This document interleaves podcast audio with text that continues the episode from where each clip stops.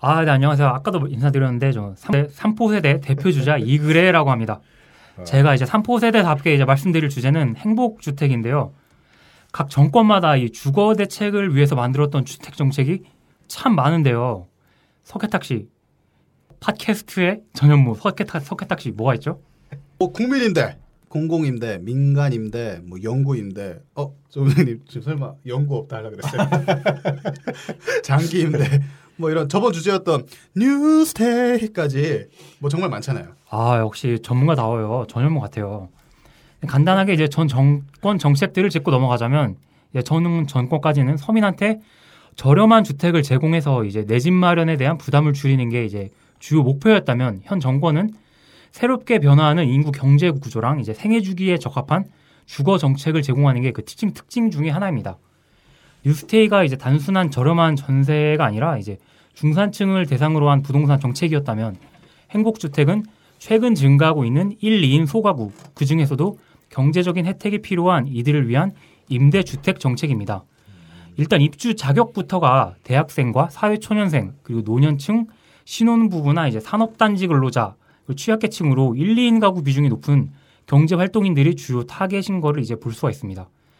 그 중에서도 이제 주택의 80%의 비중이 사회 초년생이나 청년층한테만 아 그리고 신혼부부까지 집중이 되어 있습니다.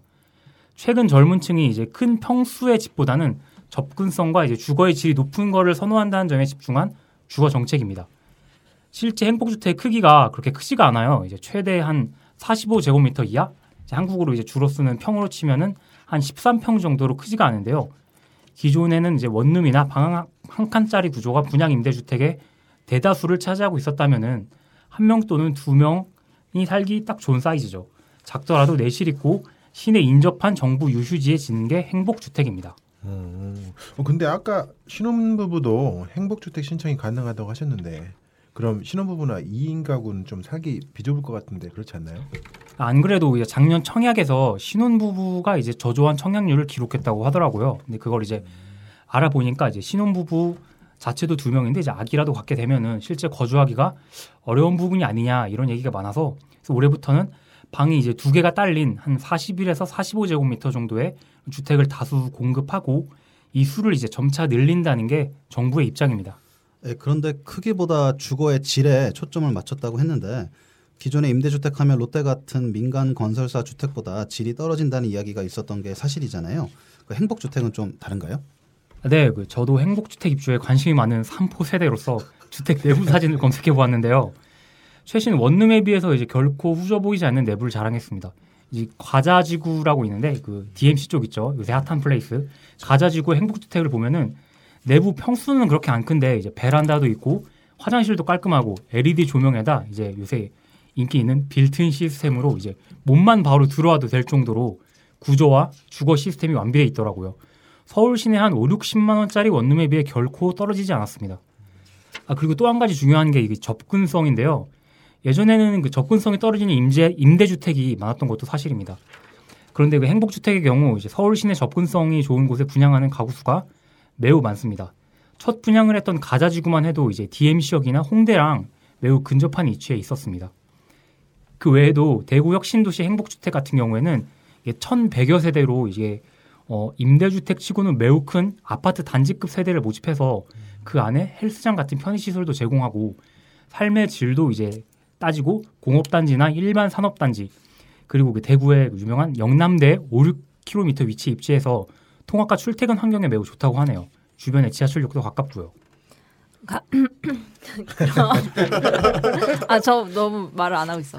각 도시에 나름 입지가 좋은 땅에 이제 행복 주택을 건설해서 분양한다는 얘기인데요. 요새 원룸이나 그 월 임대료만 해도 월 한 5, 60, 뭐 많게는 100까지도 많이 받는데 이런 행복 주택도 경제력이 부족한 이제 갓 입사한 우리 이그레 씨나 이런 사회 초년생 어, 대학생들에게 빛 좋은 개살구인 거 아닌가 걱정이 되는데요.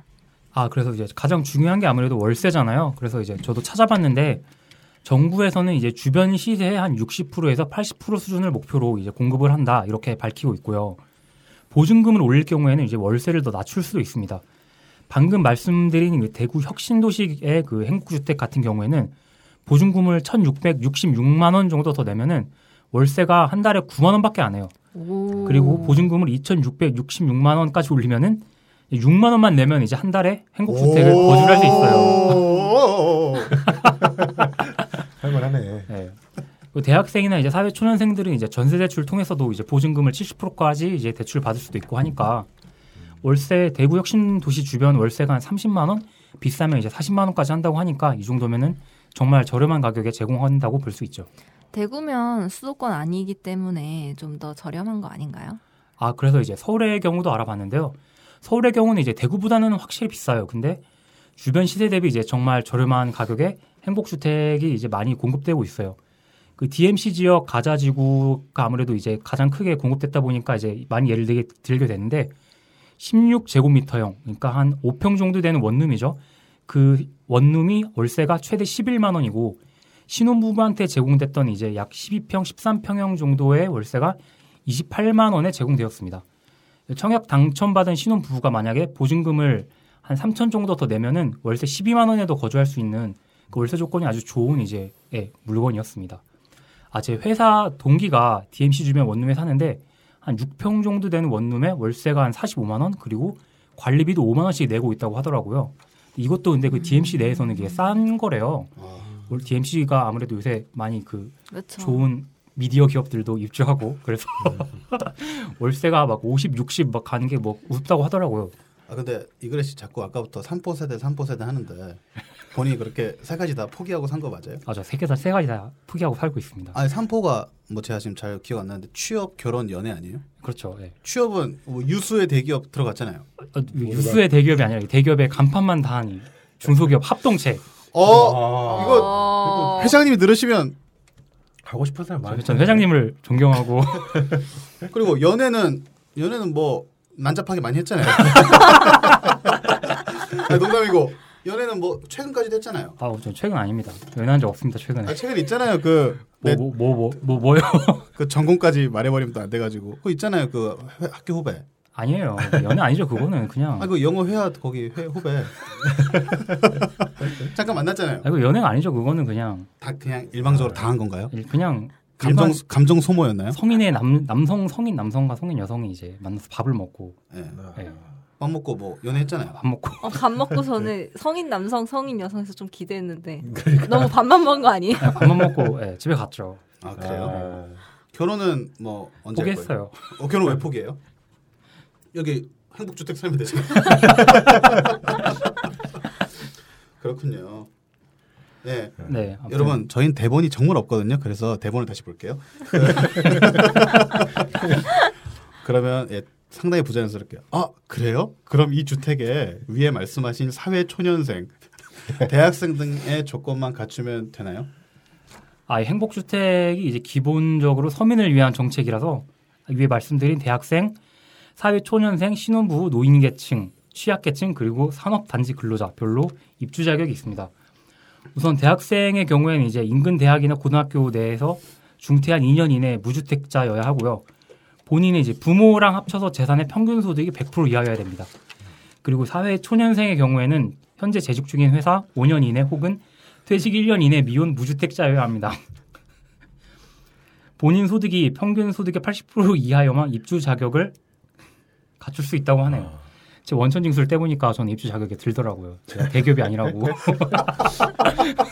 어, 축하드려요. 네. 아니 대기업 맞잖아요. 대기업 아니에요. 그 웬만한 대학에 좋은 대학에 그 취업 설명회 가면 보고 이그레시 다니는 그 기업이 진짜 사람들한테 인기가 많아요. 어, 그러니까요. 이- 이게 왜냐면. 되게 이미지가 좋거든요. 설문조사도 많이 본 것 같은데. 이게 잘 포장이 되는데 이게 막상 들어보면은 네, 막 들어가. 여타 중소기업과 다르지 않다는 거. 어, 저희는 저희 회사 사랑합니다. 저희도 저희는 저는- 사랑합니다. 저는 정말 사랑합니다. 저도 회장님 존경합니다. 평생 다니고 싶어요. 뭐라고요? 진짜요? 아닙니다. 헛소리입니다. 여러분 그 얼마 전 키워드 재무 설계 기억하시나요? 그곧 노점장님은 롤백 할 겁니다. 아, 아까 얼핏 들었는데 이직의 아이콘이시라고. 네. 태사의 아이콘이죠. 아, 아 그럼 아무튼 아, 태사와 소개팅의 아이콘. 아, 홍대의 아, 아이콘. 아, 홍대 아, 오늘. 오늘은 그 예비 형수님 어디서 만나죠? 아 그쪽으로 가기로 했습니다. 제가. 그쪽으로. 그쪽이 어딘지 우리가 어떻게 알아요? 그쪽이 어디예요? 네, no comment 하겠습니다. 아, 직접 찾아가시네. 아. 이거 녹음한다고 말했죠. 어 말하긴 했죠. 어 그러면 오. 그 예비 형수님도 네. 그 이 팟캐스트 들어봤대요? 아, 안 들어봤습니다. 제가 안 알려줬습니다. 한다고만 했지. 예. 예, 이거라고 말 안 했습니다. 그래서 아, 궁금해하지 오늘 않을까요? 처음 만나는 거 아니에요? 소개팅 아니에요? 아니, 아니, 두 번째 만나. 두 번째예요? 소개팅 한번 하고. 이른바 오. 애프터죠. 그렇죠. 경기 노래 불러줘, 노래 불러줘. 이럴 때 딱 우리 이그레 씨가 김동률의 사랑한다는 말 아, 불러줘요. 불러주십시오. 아, 다음번에 다음번에 부를게 다음번에. 여기 다들 거의 가수 출신 같이 저희 노래를 좋아해요. 노래. 노래 네, 너무 노래 잘. 불러요. 그래서 이번 키워드는 노래인데요. 90년대 발라드 위주로 다음에 얘기 풀어. 경제 귀찮다 재미없다 그죠? 하자. 나 이제 적응도 안 되고 행복주택? 아, 아이고, 살겠지 뭐, 않아서. 알아서 하겠지 뭐 뭐 어디 뭐 그렇죠? 월세 10만 원 내면 살 수 있어요. 요즘에- 자든 뭐 네. 우리 근데 진짜 저는 행복주택 이번에 알게 됐는데 어, 되게 좋은 것 같아요. 아, 좀 소울리스 했나요? 고마워요. 렌트라도 고마워요. 근데 정말 뭐 월세 이렇게 적게 내고 이렇게 살 수 있으면 되게 좋은 건데 그냥 기본적으로 청약을 일단 취업했다면 가입을 해야 하고 그리고 어 저도 이제 뭐 개인적으로 뭐 이렇게 정부의 그런 행복주택이나 또 뭐 있지 그 전에 되게 이것저것 많았었는데 다른 걸 이제 진짜로 이제 요건에 해당해서 청약 이제 신청도 한번 해본 적이 있거든요. 근데 이렇게 누구나 할 수 있는 것처럼 홍보를 하지만 막상 하려고 하면 좋은 데는 정말 경쟁이 치열하고 그리고 청약주택 1순위 되는 게 진짜 어렵거든요. 그 가입 기간 그리고 부금 뭐 납입액도 커야 되고 그러니까 무조건 올해 뭐 그- 금액을 많이 들여서 하면은 그 청약주택 순위가 높아지는데 어 또 그것도 아, 부담이 그렇죠. 되죠. 예, 네. 요새는 주택 그러니까 그렇죠. 1순위는 되는데 이제 네. 이렇게 좀 청약되기가 힘들죠. 네. 워낙 그래서 요건이 굉장히 까다로운데 이것 해- 행복주택도 이런 취지나 지금 어 뭐 운용되는 거나 이런 거는 상당히 좋지만 또 정말 모두가 원하는 그런 좋은 곳에서 이제 원하는 곳에 이제 당첨돼서 그렇게 모두 행복하기는 또 어려 시, 현실적으로 좀 어려운 감이 있지 않을까 생각합니다. 하지만 우리는 2포잖아요. 3포 아니고. 아니 1포 2% 1포. 합시다. 1포로 하죠. 1포로. 어, 1% 합시다 이제. 네, 1% 할게요. 네. 갑자기 되게 아. 유순해졌어. 이제 석가탁 씨 지금 혼자 뭐 합니까 대체 뭐예요? 아, 신혼 부부도 역시 이제 세대 소득이 평균 100% 이하 혹은 이제 맞벌이 하면 120% 이하여야 되고 노인 계층은 이제 65세 이상의 무주택 그리고 평균 소득 역시 100% 이하여야 됩니다. 그 경제적인 이제 취약계층들이 있잖아요. 주거급여 대상자들 아니면 뭐 사회적, 경제적 취약계층들은 이제 어, 그런 사람 이제 그런 혜택을 받고 있는 사람들 역시 행복주택에 이제 바로 입주를 할 수가 있습니다.